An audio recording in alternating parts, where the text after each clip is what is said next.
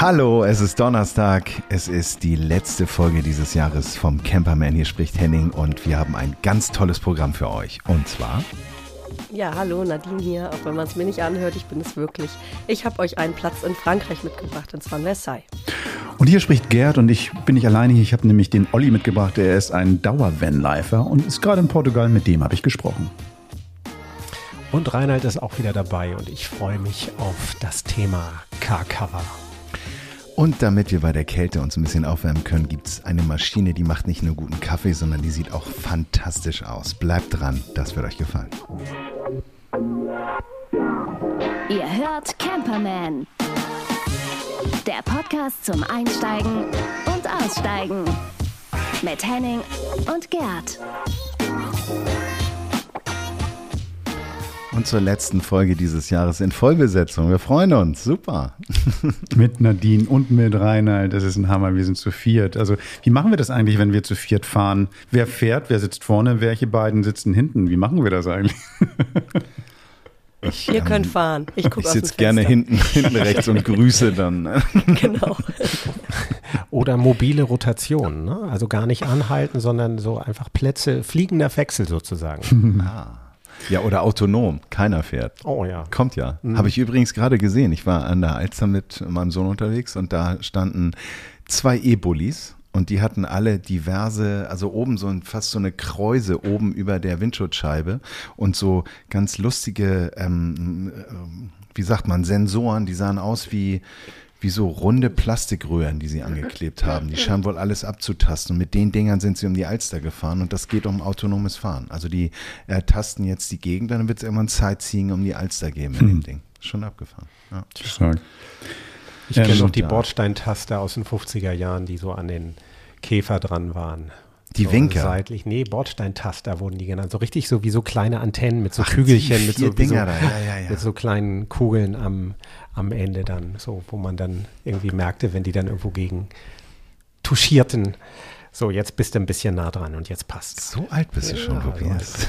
Reinhard, Reinhard, so, mir nicht an, ne? so, Reinhard, so sehr ich dich mag und auch trotz deines ähm, hohen Alters irgendwie so jugendlich und so überhaupt in die Kamera schaust oder sowas. Ich bin besonders froh, dass Nadine heute hier ist, obwohl sie eigentlich ein bisschen kränkelt. Ähm, also wenn, wenn man ein bisschen Husten hört oder sowas, wir versuchen für dich mitzuschnacken, aber ähm, manchmal musst du trotzdem ran, Nadine. Toll, dass du trotz deiner Erkältung hier bist. Echt klasse. Ja, ich wollte es mir natürlich nicht nehmen lassen, in der letzten Folge äh, dabei zu sein. Deswegen klinge ich so, wie ich klinge. Es tut mir leid. Ihr müsst es alle jetzt ertragen.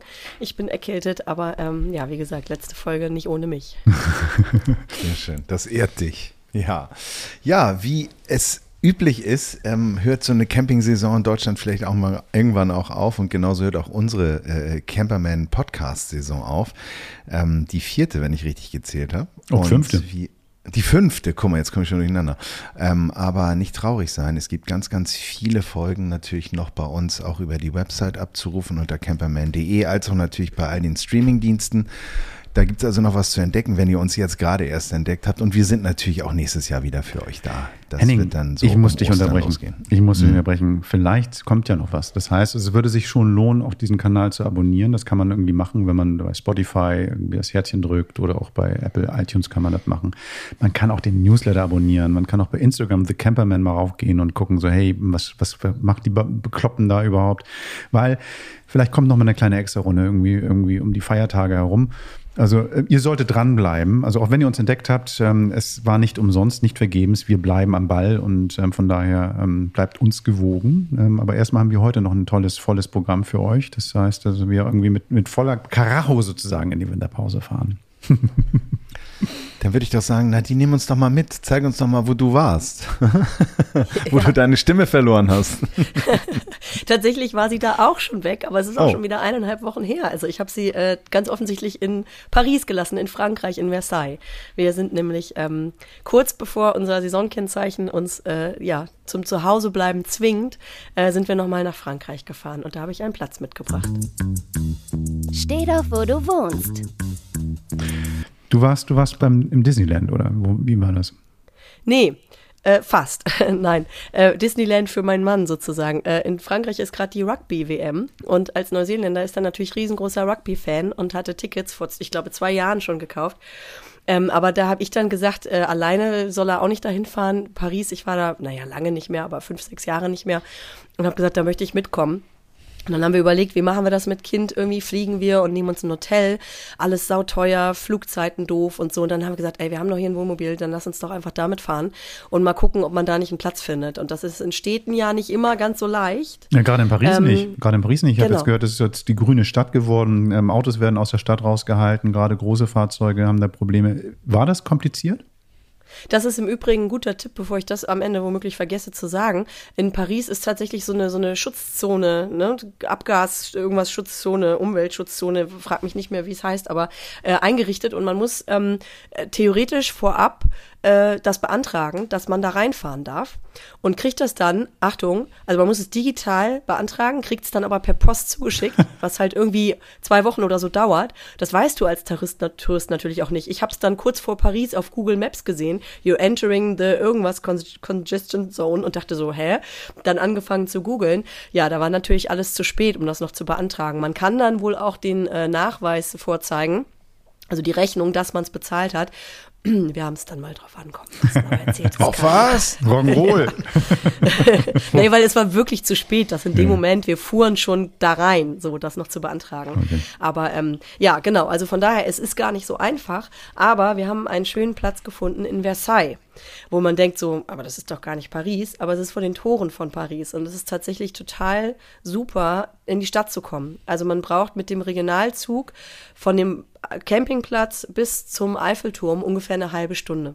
Das sind so sieben Minuten Fußmarsch bis zum Regionalzug und der fährt um die 20 Minuten. Fährt auch regelmäßig alle, weiß ich nicht mehr, 10 Minuten oder 15 Minuten, glaube ich, und kostet 4,10 Euro oder 4,05 Euro. Und dann steht man vom Eiffelturm. Also richtig gut. Wart ihr auch auf dem Eiffelturm? Also schön romantisch, wenn ihr schon mal da seid? Drunter. Tut das? Immerhin. okay. Ja, die, wir waren da schon mal drauf und es ist auch nicht so ganz billig und die Schlangen waren lang und so. Wir haben uns dann mit unten drunter begnügt. Das ist nämlich kostenlos ähm, und der Blick ist ja auch super. Aber erzähl mal vom Campen. Also du, ihr wart ja mit dem Camper da und ähm, Versailles, also ich denke, ich, ich muss ehrlich sagen, ich war schon mal in Paris, mehrfach, aber ich war noch nicht in Versailles. Wenn ich an Versailles denke, denke ich an Schloss. Aber ich schätze mal, da gibt es ja noch ein bisschen was anderes. Ne? Also wo ist der Campingplatz und wie sieht er aus? Der Campingplatz äh, ist, ähm, das ist eine Kette, Hutopia, Hutopia heißt die. Vielleicht habt ihr schon mal davon gehört. Die wurde vor 24 Jahren, 1999 in Frankreich gegründet. Damals so ein ganz kleines Startup, irgendwie mit ein paar Plätzen so ungefähr. Und ähm, inzwischen gibt's 44 Plätze in ganz Frankreich oder auch in den Niederlanden so zu, inzwischen sogar. Und das Konzept von denen ist naturnahes Camping. Also in Einklang mit der Natur, in schönen Landschaften gelegen. Und äh, die Plätze sind dann oft am Meer, am See, äh, am Fluss oder halt auch im Wald. Und so war es jetzt auch in Versailles. Also der Platz ähm, liegt direkt an so einem Waldgebiet von Versailles und unter Kastanien. Also ist wirklich super schön grün alles und man hat nicht das Gefühl, dass man in der Stadt ist. Man hat so ein bisschen von irgendwo eine Straße gehört, sollte ich vielleicht dazu sagen, nicht, dass die Leute ankommen und enttäuscht sind, weil sie absolute Stille und ähm, zwitschernde Vögel erwarten. Also man hat schon auch ein bisschen, man ist halt immer noch in der Stadt, so, ähm, aber es ist trotzdem total grün und schön. Und du bist aber in fünf Minuten, bist du an, an der Bahnstation oder sieben Minuten, ähm, Bus fährt auch direkt um die Ecke, der fährt dann zum Schloss. Man kann das aber auch alles mit dem Rad machen.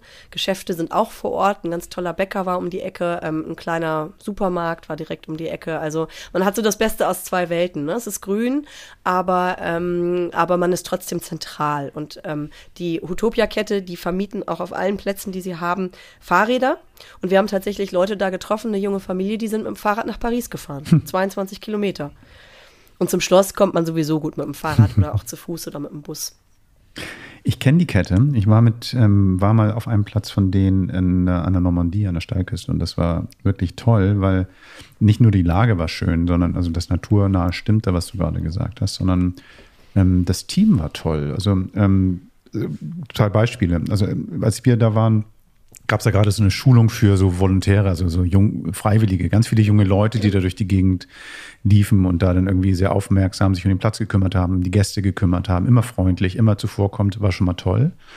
Ähm, und das Zweite ist, was ich richtig geil fand, ein Paar hatte zwei Wagen weiter, irgendwie, glaube ich, goldene Hochzeit. Das wussten die am Empfang und die haben morgens, also das Team hat dann morgens dort einfach eine Torte anfertigen lassen und denen vorbeigebracht, eine Flasche Sekt mitgebracht und ähm, den, die gefeiert. Also ähm, habe ich bisher auch noch nicht so gesehen, dass irgendwie fremde Menschen, die auf dem Platz sind, von dem Platz selber gefeiert werden. Ich weiß nicht, ob das überall bei Utopia so ist, aber da war es so. Und also von daher, die haben bei mir ein Stein im Brett. Also wenn ich in Frankreich bin, gucke ich tatsächlich gerne mal erstmal bei denen, ob da irgendwo, egal wo ich bin, ein Platz frei ist, weil hat mir super gefallen. Ja. Geht, geht uns genauso. Wir waren ja letztes Jahr lange in Frankreich und waren da auch auf zwei Utopia-Plätzen, die uns auch beide äh, gefallen haben. Die sehen auch alle ähnlich aus, mhm. ein bisschen vom Style. Das ist so sehr, so, das kann man alles super als Instagram-Foto Foto nehmen. Ne? Die haben schöne Lichterketten hängen. Die haben auch fast alle einen Pool. Also unser Campingplatz hatte auch einen beheizten und überdachten Pool. Das heißt, wir konnten da jetzt auch Mitte Oktober noch baden gehen. Und äh, genau, das sieht einfach alles total schick aus. Draußen Sitzgelegenheiten vom Café und so. Also das, das ist schon, ist schon echt hübsch. Hatten die bei euch auch ähm, so kleine Kabinen oder so kleine ähm, ähm, so, so Tiny Houses, so, die, die man mieten konnte? Genau, das ist auch so ein bisschen deren Konzept. Also die haben auch äh, Zelte und Holzhütten und also Dinge. Auf manchen Campingplätzen, glaube ich, auch so Fässer und so Sachen. Ähm, genau, weil das so dieses Glamping war, glaube ich, schon deren Konzept, als es das Wort vielleicht noch gar nicht richtig gab, Ende der 90er. Aber das war schon immer so deren, deren Idee. Also das, den zu campen, aber trotzdem nicht so komplett auf irgendwie alle Annehmlichkeiten zu verzichten. Und deswegen haben sie eben auch all diese Hütten und die sehen echt richtig süß aus zum Teil. Also das haben wir letztes Jahr schon auf diesen Plätzen gedacht, wo wir waren, dass das total schön wäre, auch in so einem Zelt mal zu übernachten. Die sind einfach, die sehen einfach richtig cool aus, wie in Afrika auf mhm. so einer Safari oder sowas. Also richtig coole Zelte. Ähm, noch eine letzte Frage. Ähm, bei uns war das so, und es wird bei euch wahrscheinlich auch so gewesen sein, die hatten so, ein, ähm, so eine Mischung zwischen Restaurant und, und ähm, Rezeption und ein mini, mini, mini Regal, wo so ein paar nötige Sachen drin waren. Das waren ähm, Bioprodukte vor allen Dingen, also so Weine und, und alle Sachen, die äh, wahrscheinlich auch irgendwie aus der Region stammen. Also ein kleines Sortiment, aber im Prinzip das Nötigste da. War das bei euch auch so?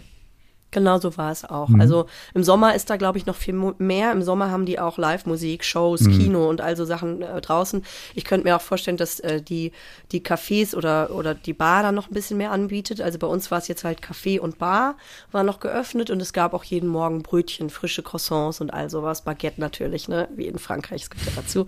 Ähm, genau, also das gab es alles und auch ansonsten, also deren Zielgruppe ist halt, äh, sind Familien mhm. schon auch, muss man ganz klar sagen. Ähm, deswegen gibt's eigentlich auch auf jedem Campingplatz von Utopia Spielplätze, äh, einen Gemeinschaftsraum. Bei uns gab es zum Beispiel auch einen Poolplatz und Tischtennis. Ähm, wie sagt man denn, Tischtennistisch. Ähm, also also Dinge, ähm, dass Familien sich da auch wohlfühlen, ähm, sind bei denen auf jeden Fall immer Teil des Konzeptes. Und die wurden auch schon mehrfach ausgezeichnet für dieses Konzept, muss man sagen, in Frankreich. Und äh, haben ja, wie ich sagte, auch äh, inzwischen schon Plätze in, in den Niederlanden. Wir sind lustigerweise über Holland, also was heißt lustigerweise, aber über Holland zurückgefahren und hatten da auch, wären, waren kurz davor noch mal zu übernachten, äh, sind aber zeitlich einfach zu spät dran gewesen. Das hätte sich nicht mehr gelohnt. Aber die haben dieses Jahr in De Mainweg, also direkt im National Nationalpark in den Niederlanden gelegen einen neuen Platz eröffnet. Ähm, den habe ich mir mal so fürs nächste Jahr vorgemerkt. Also vielleicht erzähle ich dann davon nochmal. Aber äh, schon schöne Lagen einfach immer, muss man sagen, obwohl es eben eine Kette ist. Ich bin ganz begeistert davon, dass du den vorgestellt hast, weil irgendwie jetzt dadurch, also ich selber kenne einen Platz, du hast schon mehrere gesehen, bist ganz begeistert und so. Das, ähm, ich finde es manchmal so schwer, Empfehlungen so im Internet zu, Empfehlungen im Internet zu folgen und dann sagen sie, ja, irgendwelche Leute haben geschrieben, super oder vier, fünf Sterne oder sowas. Aber wenn jetzt, ne, so die Erfahrung, die du gerade schilderst, ist, dann trifft ja genauso meinen Geschmack. Klein, nett, familienfreundlich, irgendwie gute Waschhäuser oder sowas, die waren jedenfalls bei mir da. Also schöne Lage. Und was bei dir geil ist, bei deinem Platz kann ich mir so geil vorstellen, Paris im Hotel ist ja sauteuer. Ne? Also das heißt also, genau. wenn du genau. da dann irgendwie was sagst im, im Stadtinneren beim Eiffelturm, dann ein Apartment zu finden, da wärst du dumm und dämlich, zahlt sich ja dumm und, und dämlich. Und Bettwanzen gerade, ne? So. Habt ihr das gelesen? So, ja. Du hast ich war dein eigenes froh, dass Bett wir kein dabei. Hotel hatten. Du hast ein eigenes Bett dabei. Aber sag mal, jetzt der Preis ähm, in der Haupt, das ist ja noch am Ende der Saison gewesen, würde ich mal sagen. Oder, oder ist es schon nach Saison gewesen? Auf jeden Fall, was hast du bezahlt? Weißt du das noch? Ja, es waren knapp über 40 Euro pro Nacht. Wir hatten aber auch einen Komfortplatz, also einen etwas größeren, weil äh, es bei dem Platz wohl so ist, dass die, die äh, zum Ende hin irgendwie ein bisschen kleiner werden und er meinte, mit unseren sieben Meter wird es dann irgendwie eng werden. Ähm, deswegen hatten wir einen etwas größeren Platz und der lag mit Strom bei 40 Euro knapp drüber. Finde ich völlig in Ordnung. Ähm, es gibt im Übrigen, das sollte ich vielleicht an dieser Stelle auch nochmal erzählen, es gibt auch in Paris einen Campingplatz, der gehört sogar so halb zu Utopia, der heißt City Camp. Mhm. Ähm, da, die haben auch, es ist auch eine, eine Kette, die eben zu Utopia gehört, aber die eben eher, deren Konzept ist eher in der Stadt. So, also in Straßburg zum Beispiel gibt's auch einen. Und den hatten wir zuerst im Auge, bis wir rausgefunden haben, dass der, der liegt in einem Park, der sich nachts sozusagen in den Straßenstrich von Paris verwandelt. ja. Na gut, das Und, kann auch ein Tipp ähm, für einige Leute hier sein. Also von daher. Ähm, vielleicht, genau. Wer das sucht, äh, genau. Ich meine, Gott, hier, wir wohnen in Hamburg, ne? Da gibt's also was auch. Aber ähm, bei dem Campingplatz ist es so, dass es irgendwie nachts, also dass es nur ein Shuttlebus gibt bis zur nächsten U-Bahn-Station. Zu laufen ist es zu weit. Und abends ist dann auch irgendwann Schluss. Dann okay, also wenn halt man da hinfährt, sollte man seine rote Lichterkette nicht raushängen, meinst du? Nee, genau, mhm. genau. Die sollte man vielleicht lieber eingepackt lassen, genau. Und ähm, die Transportzeit von dem in Paris, also bis, mit Öffis bis in die Stadt, bis zum Eiffelturm, waren auch, war genauso weit wie von Versailles. Und dann haben wir gesagt, ey komm, dann bleiben wir doch in Versailles. Das ist doch dann irgendwie entspannter und ähm, vielleicht netter. Mit Pool, Ach, ich könnte ja schon wieder los. Das klingt wirklich sehr, sehr schön. Und ich habe mir das jetzt eben nochmal online, ich kannte die vorher nicht angeguckt. Die haben ja sogar in Amerika und in China Plätze, in Kanada. Also das ist ja ein Erfolgskonzept. Und wenn ich mir das so anschaue von diesen von diesem herrlichen Interieur mit diesen, mit diesen äh, Naturhölzern und, und dieser Auswahl, die Gerd auch erwähnt hat, dann äh, entdecke ich da, glaube ich, viele Nachahmer gerade mhm. in dieser Szene. Ich glaube, die sind wirklich schon, ja, federführend, ne, für so, für so ein, für so ein Camping-Lifestyle, der eben nicht ähm, ja, diese, diese, ich sag mal, manchmal so ein bisschen äh, Kacheloptik hat, ne? so zum, zum Abwischen. Ne? Also es ist irgendwie so schön, schön, schön stylisch. Sehr, sehr geil. Und vor allen Dingen, ich glaube auch, ähm, die Möglichkeit, das sehe ich zumindest auf der Website, ähm, ein ausgewogenes Verhältnis zwischen Mietunterkünften und eben auch Campern. Ne? Also viele Mietunterkünfte, oder? Ja, schon. Ja, schon ja, einige. Genau. Ja. Das heißt, du kannst dann mit dem PKW dann auch mal so ein Safari-Zelt machen. Super. Schöne, schöne Vorstellung. Finde ich, finde ich sehr, sehr inspirierend. Und auch nicht zu stylisch, ne, was du gerade gesagt hast. Es ist eben halt nicht so, ähm, so überkandidelt. Und das ist ja. eben halt auch noch so. Die, die wollten nicht zu viel, sondern haben gesagt so, ey, das soll schön sein, die sollen eine gute Zeit haben. Aber ähm, es ist jetzt hier nicht so zu fancy, dass irgendwie viele sich abgeschreckt fühlen davon und keine, irgendwie sich nicht mehr trauen, irgendwas anzufassen oder so. Das ist schon eine tolle, ausgewogene ja, ja. Mischung. Jedenfalls der Platz, auf dem ich war. Gut ja, ich glaube wirklich, es trifft auf alle zu. Also mhm. wie du gerade schon sagtest, ne, du hast die Erfahrung gemacht, ich habe die gemacht, wir hatten es auch von Bekannten. Die hatten uns das letztes Jahr schon empfohlen, dass die auch schon ein paar Mal auf Utopia-Plätzen waren und deswegen hatten wir dann ja auch ein paar angesteuert. Also ähm, ja, wenn so viele das irgendwie gut finden, dann ist da auf jeden Fall auch was dran. Und Pizza scheint es überall zu geben, oder? Das ist so deren, deren ähm, habt ihr auch eine Pizza gehabt bei euch? Nee, bei uns nee. gab's nee, bei uns gab's wirklich nur noch Brötchen morgens, aber vielleicht lag es auch an der, an, äh, jetzt am Saisonende schon. Vielleicht bieten die in der Saison auch noch Pizza oder sowas an. Ja. Das, das, vermag ich jetzt nicht zu sagen, habe ich nee. nicht gecheckt, aber. Alles klar. Wie hat dir Versailles gefallen? Äh, das ist echt groß. das ist wahnsinnig groß. Ähm, ich glaube, ich habe schon relativ viele Schlösser gesehen mh, mm, und hätte vielleicht gedacht, dass es innen noch pompöser ist oder sowas. Ähm, das ist jetzt auch nicht irgendwie beeindruckender als Windsor Castle das ist oder so. Aber die reine, also die schiere Größe, allein die Größe dieses Schlossparks, Wahnsinn. Also der Typ hatte echt äh, ja, Geltungsbedürfnis. Ein, genau, ein Minderwertigkeitskomplex, denke ja. ich auch, ja, ja. Ja. Naja, oder, oder, oder, oder zu viel. einfach richtig gemacht. So, ne? Also, ja, so also in seiner ja auch eine Zeit, Pyramide in bauen seiner können. Zeit, ohne das ja. sage ich jetzt nicht mit ja. Bewunderung, sondern er hat es einfach hingekriegt. Ne? Also der, der, der Ludwig hat es halt nicht hingekriegt, so irgendwie in Bayern. Der hat ein so. Lustschloss mit einer Lustgrotte ja, aber die sind gebaut. irgendwie auch nicht alle richtig fertig geworden und irgendwie hat sich völlig verschuldet. Und, äh, aber ja, aber Disney das feiert das jetzt immer noch im Logo ab. Also ich meine, er hat es auch geschafft auf eine Art. Ne? Ja. Ach, herrlich. Ja, Rainer, kommen wir mal zu deinem Thema. Zu meinem du, Thema. Du willst hier abdecken, du willst uns hier weg, weg, weglegen. Zur Abdeckerei sozusagen. Ja. ja. Ja, ich, ähm, ist ein Thema, was ja mehr und mehr auch ins Bewusstsein der Camper rückt. Ähm, wir kennen das äh, oder viele, die, die praktisch einen Oldtimer fahren, der nur in der, in der Sommer- und Frühlings- und Herbstsaison bewegt wird, aber im Winter weggestellt. Die kennen das natürlich. Ähm, wie stelle ich ein Auto weg? Wie mache ich es winterfest? Das Thema haben wir ja auch schon mal zu Genüge hier bespielt und ausgebreitet. Ähm, aber jetzt, jetzt steht es tatsächlich wieder an und es, äh, die Frage, wie kann ich eigentlich einen Camper oder auch womöglich was Größeres, was ihr jetzt beispielsweise habt, ähm, Nadine, wie kann ich ein Wohnmobil tatsächlich auch winterfest machen. Ähm, ohne Garage. Ohne Garage. Ja. Und da tut sich jetzt eine ganze Menge eben auch auf dem Markt, ähm, was, was die Car-Cover oder in dem Fall die Wohnmobil-Cover, die Abdeckung angeht. Und ich finde das Thema an sich eben ähm, schon immer sehr spannend und auch sehr spaltend eigentlich, weil doch viele sagen, ähm, Du hast eben das Problem, wenn du, wenn du beispielsweise in einer Scheune bist und äh, mit niedrigen Temperaturen und hoher Luftfeuchtigkeit, ähm, ist es sinnvoll, dann mein Auto, mein Wohnmobil tatsächlich abzudecken, weil die Problematik auch dann eben da ist oder die Gefahr da ist, dass in, im Innenraum die, die Luftfeuchtigkeit so ansteigt, dass es anfängt zu schimmeln. Und dann haben wir genau das, was wir nicht wollen. Dann ist er außen vielleicht ähm, einigermaßen vor Wind und Wetter geschützt und innen fängt es an zu blühen, buchstäblich. Und ähm, ich bin da tatsächlich auch nicht, nicht wirklich so, dass ich sage, ähm, es gibt das eine oder das andere, das eine ist richtig, was das andere ist falsch. Ja? Also lass uns doch mal durchgehen, was gibt es denn? Ja, es gibt also tatsächlich eben, äh, eben auch gerade, nennen wir jetzt mal den, den Outdoor-Bereich, da gibt es ähm, sehr hochwertige Lösungen, die gehen dann so in, den Bereich so 250 bis 300 Euro, ähm, sind im Großen und Ganzen aus Polypro Polypropylen. Also eine Plane. Eine Plane, nennen wir es jetzt mal Plane, ja. aber es ist ist tatsächlich eben eine richtige Decke, also eine Abdeckung ähm, mit Reißverschlüssen. Du kannst da also eben auch, du musst nicht das Ganze sozusagen darunter, darunter kriechen, um dann gegebenenfalls zwischendurch auch mal in deine Kabine reinzukommen, mhm. sondern du kannst es eben partiell öffnen, wie Zelt praktisch.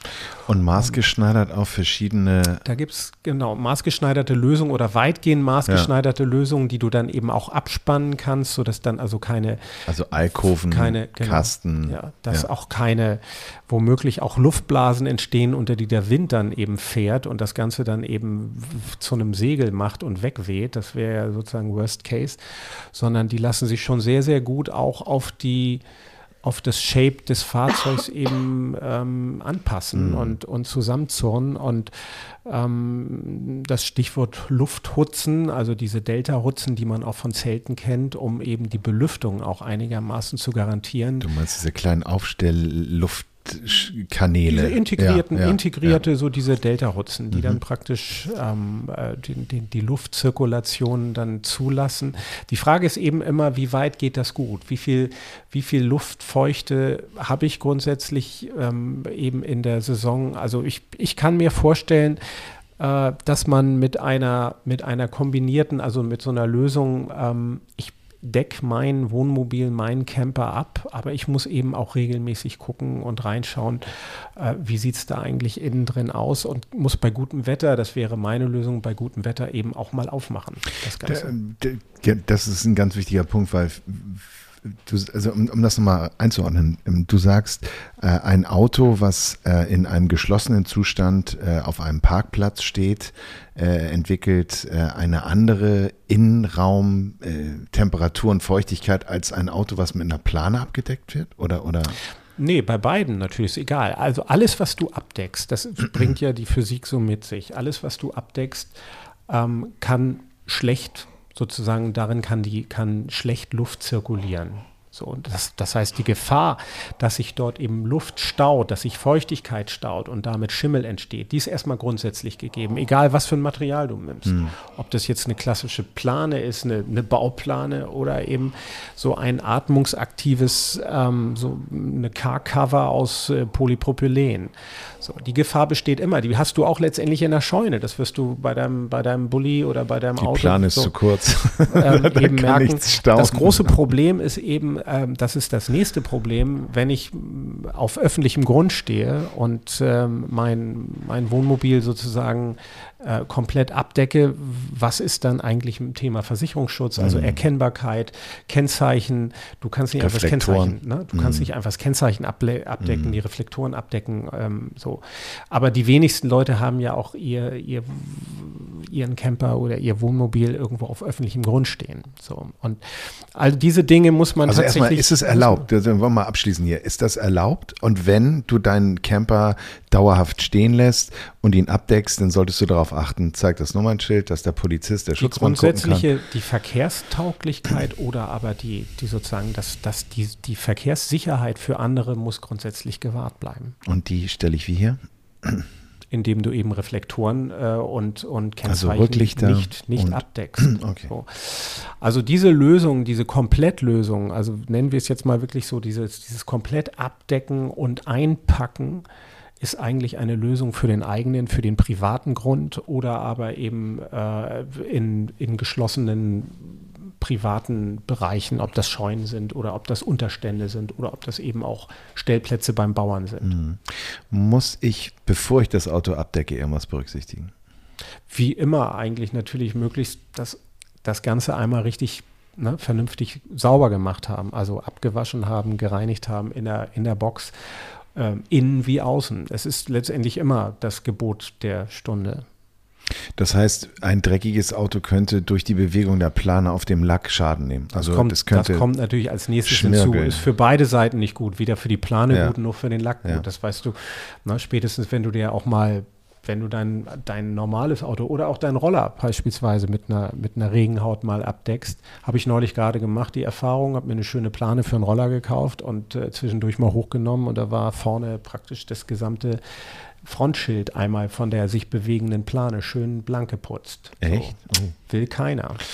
Sag mir mal, wie ist das mit Planen generell? Plane gleich Plane oder gibt es da noch Unterschiede? Natürlich gibt es da Unterschiede. Also es gibt ja, also es gibt auch Leute, die, die nehmen eine normale Bauplane und machen praktisch nur den, den Fensterbereich oder den Dachbereich damit zu und lassen den Rest, an den man dann auch zwischendurch gut rankommt, vielleicht auch zum anschließenden Reinigen im Frühjahr, also zum Frühjahrsputz, ähm, wo sie sagen, ich kann dann untenrum alles gut erreichen und ich mache den, ich decke den nur oben ab und, und spanne das entsprechend mit, mit Spannbändern ähm, so weit, dass es auch, auch äh, mir nicht wegfliegt.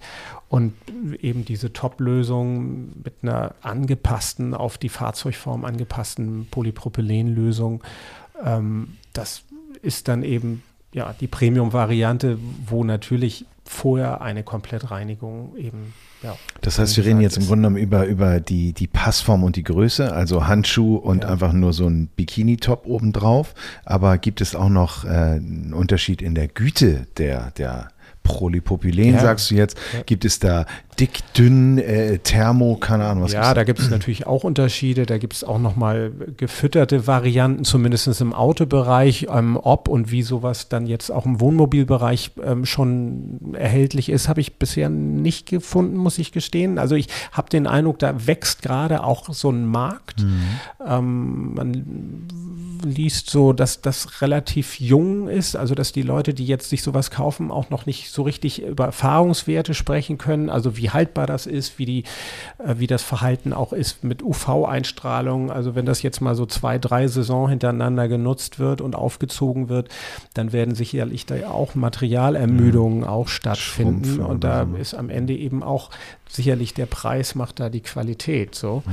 Aber es gibt eben, es gibt Produkte so eben in diesem Bereich, im dreistelligen Bereich 250 bis 300 Euro, die schon sehr, sehr guten Eindruck machen, die auch intelligente Lösungen bieten, also neben Reißverschluss nochmal zusätzliche Klettsicherungen, ähm, um eben das, das Ausreißen gerade in den dann beanspruchten Bereichen, also wenn da auch Bewegung draufkommt, die man ja nie ganz vermeiden kann, mhm. ähm, dass die das eben auch mittel- und langfristig auch aushalten. Cool. Die gibt es, ich die gibt auch es. noch mal eine Frage. Entschuldigung, Na, Entschuldigung. Raus, ja. Weil ich genau diese Frage haben wir uns nämlich kürzlich auch oder sie wurde uns gestellt. Freunde sagten, wo steht denn euer Camper? Ah ja, und macht ihr dann eine Plane drauf? Und wir so, nee, weil muss man auch wieder gucken, kann schimmeln und so. Also das heißt, Reinhard, du sagst, wenn eine Plane, dann muss ich regelmäßig lüften. Aber ist denn dann eine Plane, die ich regelmäßig lüfte, besser als keine Plane?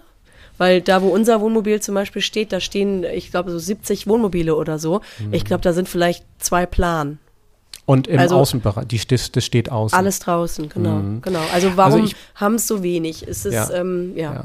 Also ich glaube, dass, dass viele, die, die ähm, die Angst vor dem Schimmel eben, ähm, dass es die scheut, äh, so eine Plane aufzuziehen. Sie sagen sich dann, ich setze mich dann lieber im Frühjahr einmal hin und gehe mit dem, mit dem Hochdruckreiniger oben drüber und, und strahl das dann äh, einmal ab und setze mich einen, einen, halben Tag hin und mache äh, mach den Camper einmal komplett sauber, als dass ich eine Plane draufziehe und dann wirklich Gefahr laufe, dass mir innen die Polster dann sparkig werden. Denn das sind ja am Ende dann Flecken, die eben auch nicht so leicht oder manchmal auch gar nicht weggehen. Reingehen, rausgehen. Ich fände eben diese, wenn man den Zugang hat, wenn man jetzt nicht gerade irgendwie, keine Ahnung, 50 Kilometer oder mehr zu seinem Stellplatz fahren muss und man da regelmäßig rankommt, finde ich das eigentlich eine eine schlaue Lösung, ähm, äh, das auch eben abzudecken und, und dann zu sagen, ich gehe regelmäßig alle zwei Wochen mal hin und schaue, wie es sich verhält. Gerade wenn es eben irgendwie über die Lufthutzen, wenn ausreichend Lufthutzen da sind und die Durchlüftung dann eben auch gewährleistet ist, ähm, dass ich sage, ich, ich gehe eben hin und mache dann auf wie ein Zelt und gucke zwischendurch mal nach, ob alles okay ist. So. Und man hat ja dann auch einen subjektiven Eindruck schon, wenn, sie, wenn man merkt ja, ob sich darunter Feuchtigkeit sammelt oder gesammelt hat, ähm, dann spätestens dann weiß man, das ist jetzt eine gute Wahl oder eben äh, eher keine. So, und wenn man manchmal zwei Wochen durch Regen, durchweg Regen hat, dann weißt du auch, jetzt wird es mal Zeit, äh, mal vorbeizufahren, um mal nachzuschauen. Ich habe mal von. Aber ich. Ich habe ja. mal, hab mal von einem ähm, einer Werkstatt gehört, die sich um mein Wohnmobil gekümmert haben damals. Der meinte so, ähm, Viele, viele, viele denken so, dass der Winter blöd ist für die Außenhaut eines Wagens, aber meistens ist der Sommer viel schlimmer. Es sei denn, du stehst direkt an der Straße, wo die ganze Zeit im Winter, was weiß ich, das ähm, Salz von, von der Streuung oder sowas mal gegengespritzt bekommst. Mhm. Aber steht da nicht direkt an der Straße, sondern irgendwo, ist der Sommer eigentlich viel schlimmer, weil da die ganzen ähm, Silikone austrocknet, weil irgendwelche die, die Sonneneinstrahlung. Genau, weil, weil das, das ähm, beeinträchtigt das, die Außenhaut viel mehr als wenn der Wagen vernünftig abgedichtet ist, ähm, als wenn er dann mal im Regen steht oder sowas. Und Kälte kann er auch ein bisschen mehr ab. Ähm, wie siehst du das? Also äh, hat er Quatsch erzählt oder würdest du das vielleicht auch ein bisschen unterschreiben? Nein, ganz und gar nicht. Das würde ich total unterschreiben. Das siehst du ja spätestens, wenn du ihm mal nach ein paar Jahren, ob das jetzt Wohnmobil ist, ob das Camper ist, ob das normales Auto ist. UV-Strahlung ist die wahrscheinlich größte, der größte Impact für, für dein Auto. Also gerade was Lack angeht, was, was Dichtung angeht, was Gummidichtung angeht. Ähm, ähm, nichtsdestotrotz ist eben, es ist wahrscheinlich am Ende dann oder eher im Winter dann auch eine Art ähm, Luxus ähm, Faktor, dass du sagst, ich, ich habe ihn abgedeckt über Winter, ich brauche mich darum nicht zu kümmern oder ich muss nicht großartig im Frühjahr dann anfangen, dass da irgendwie zwei Zentimeter Staubschicht drauf sind und womöglich noch irgendwie Vogeldreck oder so, den ich dann runterwaschen muss. Ähm, grundsätzlich bin ich in der Tendenz da bei dir und auch bei dem, bei der Fach, bei dem Fach Kommentar, dass der Sommer tatsächlich UV-Strahlung der, der wesentlich größere und schlimmere Faktor sind ähm, für die gesamten Bauteile. Ähm, aber ich finde es trotzdem einen interessanten Aspekt. Also ich ähm, würde mir, wenn ich jetzt mal so auf meinen ähm, äh, Bereich des Overlanders mir mal das runterbreche, würde ich mir tatsächlich, wenn der draußen steht, auch eher eine Plane zulegen. Eine gute Plane, die ich draufziehe, die ich drüber ziehe, hat aber natürlich dann auch dann den Vorteil, ich bin da viel schneller drunter. Ich kann die viel schneller runterziehen als jetzt beim großen äh, Alkoven oder beim, beim großen, großen Camper oder großen Wohnmobil. Also von da ist es schwer zu vergleichen oder schlecht zu vergleichen. Ich muss sagen, mich, mich, mir macht die Sache jetzt eigentlich noch mehr Sorgen, als sie mir eigentlich nehmen sollte. Also so ein Motto Feuchtigkeit, hinfahren, drunter gucken, Schimmel. Das heißt, man will ja eigentlich sein Auto schützen, aber da kann ja dann offensichtlich so vieles schiefgehen, dass ich jetzt eigentlich an einem Punkt bin, wo ich sage, ich ziehe mir oben eine Plane drüber, damit die gröbste Verdreckung von oben und der Regeneinfluss, aber an der Seite decke ich ihn nicht bis zu den Reifen unten ab, dann hast du da die Zirkulation und dann ist er von der Seite halt dreckig, ja, fertig. Aber ähm, da Wenn du die Chance hast und das machen kannst, ja. Das, was du sagst, machen viele. Die holen sich so eine Plane, die dann an den Seiten so mit so genau. Spanngummis genau. an den Reifen ja, festgemacht genau. wird. Und dann hast du die Seiten zwar eben halt nicht, aber den, oberen, den, das Dach hast du auf jeden Fall fein. Also genau. ich glaube, das ist eine ganz vernünftige Zwischenlösung, glaube ich, zwischen dem, was Gerade wenn man ein Dachzelt oben drauf hat, ne, mhm. damit man es nicht runterpulen muss. Und das, ähm, das wird ja dann nicht nass oder feucht. Das, das zieht da ja nicht rein. Ne. Aber heißt eben auch, das ist dann eben auch eher der Bereich des privaten oder des eben nicht öffentlichen Grundes, auf dem du das machen kannst. Nee, ich habe aber schon Leute hier bei mir um die Ecke in Eimsbüttel unter der, unter der Brücke stehen sehen auf einem Parkplatz und die haben sich einfach, wie Gerd schon sagt, wie so, ein, wie so eine Mütze. Wie eine Mütze. Äh, drüber gezogen und die Karre da einfach stehen gelassen und das, das geht. Also ich glaube, da, da sieht man ja auch noch alles vom Auto, ist halt nur ein zweites Du kannst Dach auch schnell einsteigen und wegfahren, das ist dann eben halt das Ding, ne? Das heißt also genau. die Nachbarn, wenn die, die regen sich auf, wenn du den komplett den, das, das Autokondom rübergezogen hast und, und du da irgendwie da nicht irgendwie schnell mal wegfahren kannst. Mhm. Aber mit so einer Mütze, ich glaube, das funktioniert ganz gut. Auf, auf öffentlichen Grund meine ich jetzt. also ich denke auch so, die, so in der Tendenz, glaube ich, ist es wahrscheinlich eher verzichtbar. Ich finde es trotzdem nicht uninteressant und mhm. ich glaube, es wäre, wenn es nicht auch ein Markt wäre, würde sich das jetzt auch nicht so, Ey, so entwickeln dahin. Ohne Frage. Und ich bin ist, mal sehr gespannt, wie sich das, wie sich, wo das hingeht, wo, wie sich das entwickelt. Und ich finde auch mal ganz klar, mich würde auch tatsächlich mal dann auch wirklich interessieren, was unsere Hörer dann sagen. Also da wenn ich ja sicherlich auch einige geben, die dann sagen, Mensch, ich ähm, bin da gerade dabei, bin auch im Überlegen mhm. oder habe das schon gemacht, habe das jetzt in der zweiten Saison und habe ganz tolle Erfahrungen gemacht oder auch so, ey, nie wieder, es geht gar nicht.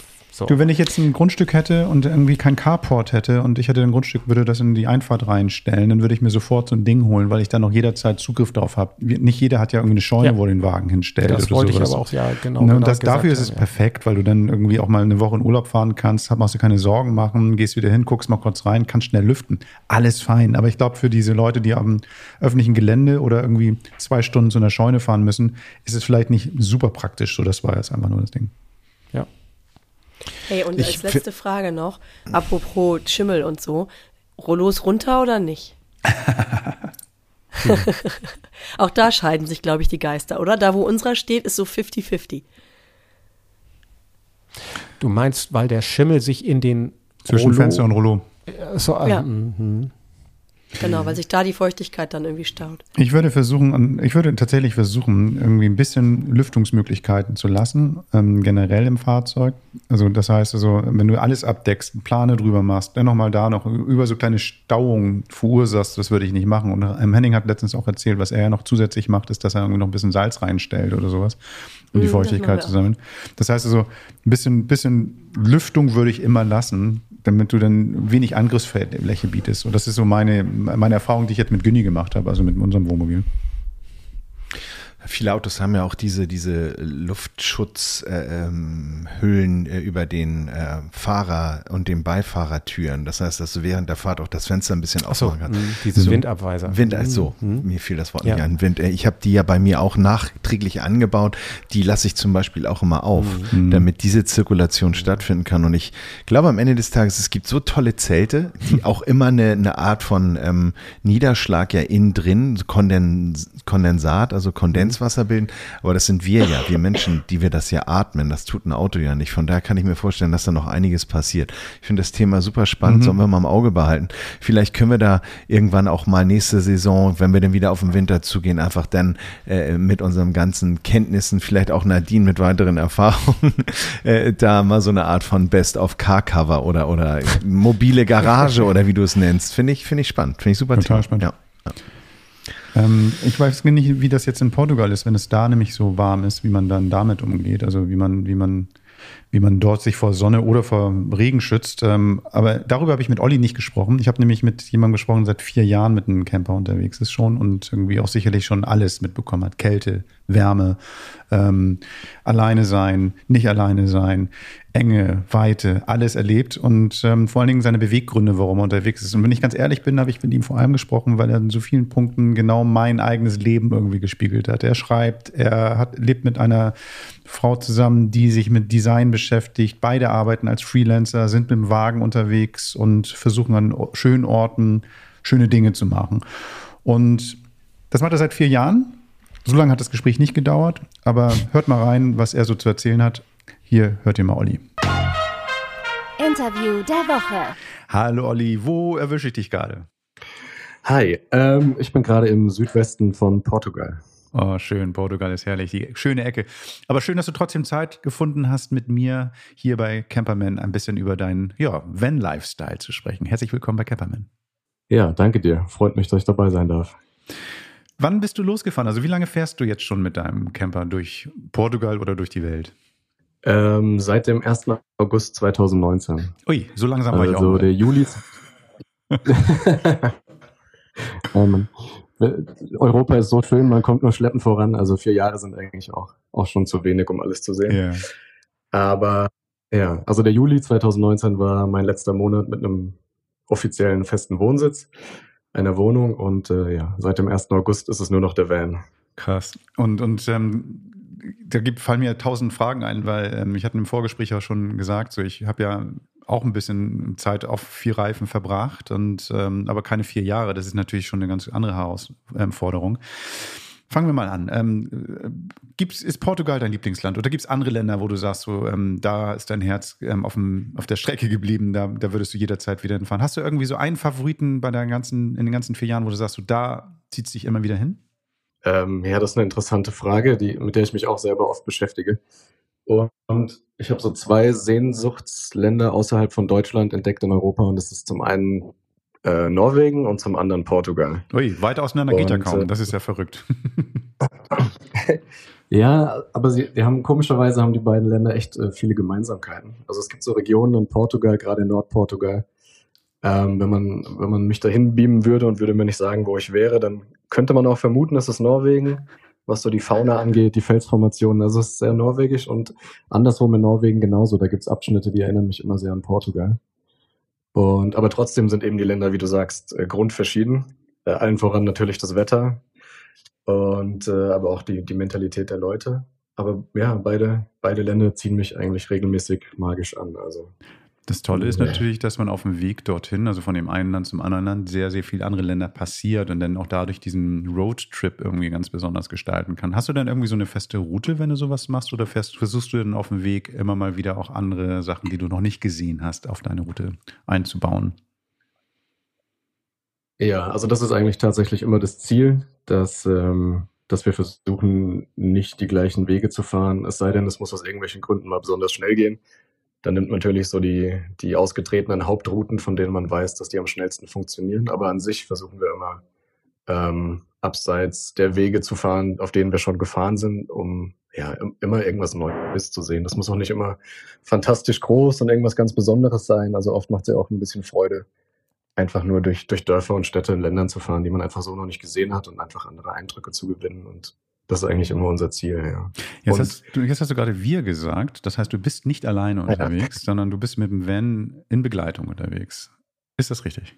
Ja, genau, korrekt. Also gestartet bin ich alleine 2019 und im Mai 2020 habe ich dann hier in Portugal relativ spontan meine Freundin, also jetzige Freundin kennengelernt. Ähm, die auch als Grafikdesignerin arbeitet und dann so ein bisschen den Sprung ins kalte Wasser gewagt hat und gesagt hat, okay, wir probieren das jetzt, ich komme einfach mit und ähm, ja, mittlerweile arbeitet sie auch remote als Freelancerin und digital von unterwegs, genau. Das heißt, ihr beide fahrt, seid die ganze Zeit dann auch gemeinsam im Van unterwegs? Ja, Ui. Genau, korrekt. Das sind ja schon ganz andere ja, Beziehungen das, das ähm, auseinandergegangen. Ihr seid jetzt seit drei Jahren immer noch unterwegs. Also wie macht ihr das? Also habt ihr irgendwie so ein, so ein ähm, Zaubermittel, damit das äh, so funktioniert? Als Freelancer, ähm, als Paar, gemeinsam auf, ich schätze mal, so sechs bis acht Quadratmetern. genau, also, also es ist schon, es ist schon sehr eng und gemütlich. Ähm, das war eigentlich von Anfang an interessant wir hatten so ein gemeinsames Probewochenende in Maljau hier in Portugal am Strand. Das hat ganz gut funktioniert, wobei natürlich 48 Stunden zusammen im Van jetzt äh, ja, ist auch ein bisschen, es war ein bisschen naiv zu glauben, jetzt, das war doch ein toller Test, let's go. Ähm, aber rückblickend kriegen wir es eigentlich ganz gut hin, auf so engem Raum zusammenzuleben. Ich glaube, es, es liegt auch daran, dass man sich auf, ja, sagen wir mal, es sind so grob um die acht Quadratmeter, ähm, man lernt sich unglaublich schnell sehr intensiv kennen. Also auch, auch Dinge, die man, glaube ich, sonst in frischen Beziehungen, wenn man nicht direkt zusammen wohnt, vielleicht eher noch vom anderen so fernhalten will. ähm, alle möglichen, also man lernt sich sehr schnell sehr intensiv kennen und ich glaube, dadurch hatten wir ja auch relativ schnell viele, viele Hürden überwunden, die man, für die man vielleicht sonst länger braucht in einer Beziehung. Und dadurch, glaube ich, ist es rückblickend eigentlich von Vorteil gewesen, so schnell auf so engem Raum zusammenzuwohnen und ja, man konnte schn schneller viel hinter sich lassen und bis jetzt klappt es auch echt. Klappt es wirklich gut. Na gut, also das ist jetzt wirklich längst aus der Probezeit raus und das ist natürlich super, dass ihr das irgendwie ja. gebacken bekommen habt. Aber vielleicht nochmal so ein bisschen ins Detail zu gehen. Ähm, ich schätze mal, ihr, wenn ihr nicht an, an demselben Projekt arbeitet, sondern irgendwie unterschiedlich von unterschiedlichen Kunden mit Aufträgen versehen seid, habt ihr natürlich auch unterschiedliche Arbeitsmodi. Ne? Also einer muss konzentriert sein, der andere vielleicht mhm. gerade nicht.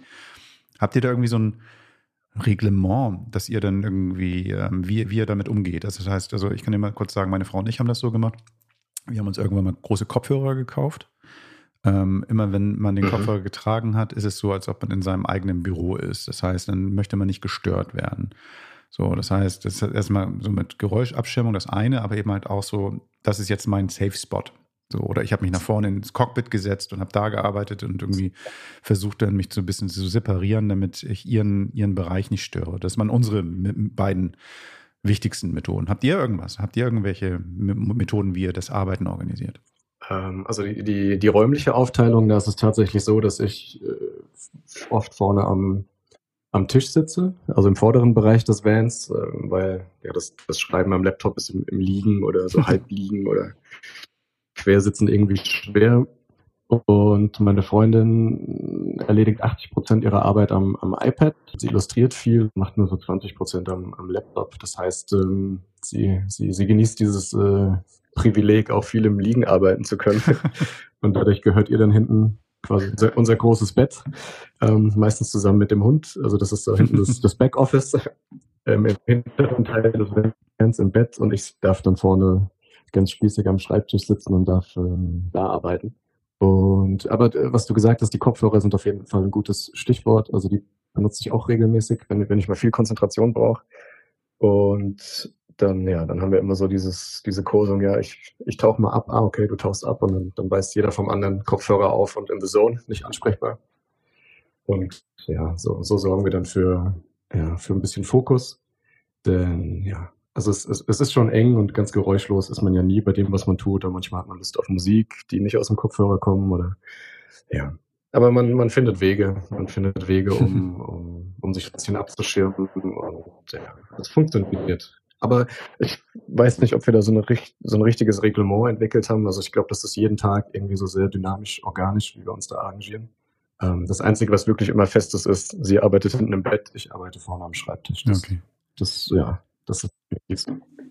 Sag mal, ähm, jetzt diese ganze Zeit, die du unterwegs bist, ähm, gibt es irgendetwas, wo du sagst, mh, hm, das vermisse ich schon so von, von einer festen Adresse, vom richtigen Dach über den Kopf, von, von richtig gemauerten Wänden, also außer jetzt vielleicht den Komfort zu schlechten Zeiten, aber gibt es irgendwas, was dich, was, was du doch schon ab und zu mal vermisst? Da muss ich kurz mal in mich gehen. Aber das bedeutet, also da die Tatsache, dass ich jetzt überlegen muss, zeigt mhm. ja eigentlich, dass es jetzt nichts Konkretes gibt, was ich wirklich wahnsinnig vermisse. Ich kann, ich kann wieder, ich kann, ich kann wieder meinen Gedanken dazu reinpacken. Also als ähm, mhm. ja gerne. So nach, nach, also an der Wohnung, in der wir gewohnt haben, ähm, habe ich tatsächlich die Wohnung gar nicht so sehr vermisst. Meine Frau hat letztens gesagt, oh, ich würde jetzt gerne eine Badewanne mal haben, so solche Sachen. Aber das war's. Nee, ähm, mhm. es ist eher so ein, eher außerhalb der Wohnung so Wege zu Menschen oder was weiß ich, bestimmte vertrauten ähm, Orte, so wo man, wo ich dann auch früher immer gerne so meine Zeit verbracht habe. Das kann man ja unterwegs nicht mitnehmen. Klar, ein paar Wochen ist immer kein Problem, aber über mehr, über längeren Zeitraum, über Monate, vielleicht sogar Jahre, diese, diese Wege nicht zu gehen oder die Orte nicht zu besuchen oder die Menschen nicht zu sprechen, jedenfalls nicht persönlich, das ist das eigentlich so, was ich dann meistens irgendwie ein bisschen, bisschen vermisse. Ja, ja, gut, da, da gebe ich dir recht. Ne? Also wenn man, wenn man sich für so ein Leben entscheidet, im Van und ständig unterwegs sein, dann, ja, dann verliert man natürlich automatisch äh, Menschen zu Hause ein bisschen mehr aus dem Auge und sieht sich weniger. Äh, das ist natürlich so. Das, das ist schon auch was, was, was in mir arbeitet und was ich, was ich bemerke. Aber grundsätzlich, dass ich sagen kann, an einem, an einem festen, fixen Wohnsitz oder die Bequemlichkeiten einer, einer Wohnung oder eines Hauses, da fällt mir konkret nichts ein, was ich vermisse. Weil auch nicht irgendwie bei überwiegen die Vorteile. Auch nicht, bei, auch nicht bei schlechtem Wetter. Also wenn ja. ich weiß, in Portugal ähm, regnet es auch mal und es kann auch mal biestig werden oder so.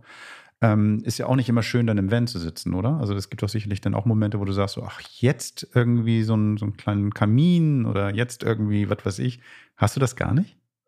Ja, ja, doch. Also schlechtes Wetter kann schon manchmal nerven. Also, wobei ich Kälte da eher nicht so schlimm finde, wie jetzt aktuell ist ja ein bisschen diese, diese Regensaison hier mhm. in Portugal. Es kommt schon, kommt richtig viel runter, die Luftfeuchtigkeit ist enorm.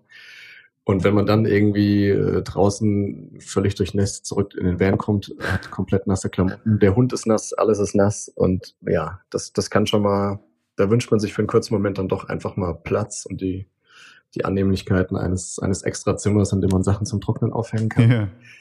Ähm, weil dann der ganze Van riecht nach einer halben Stunde wie so eine alte Sporttasche. Das, also das passiert schon.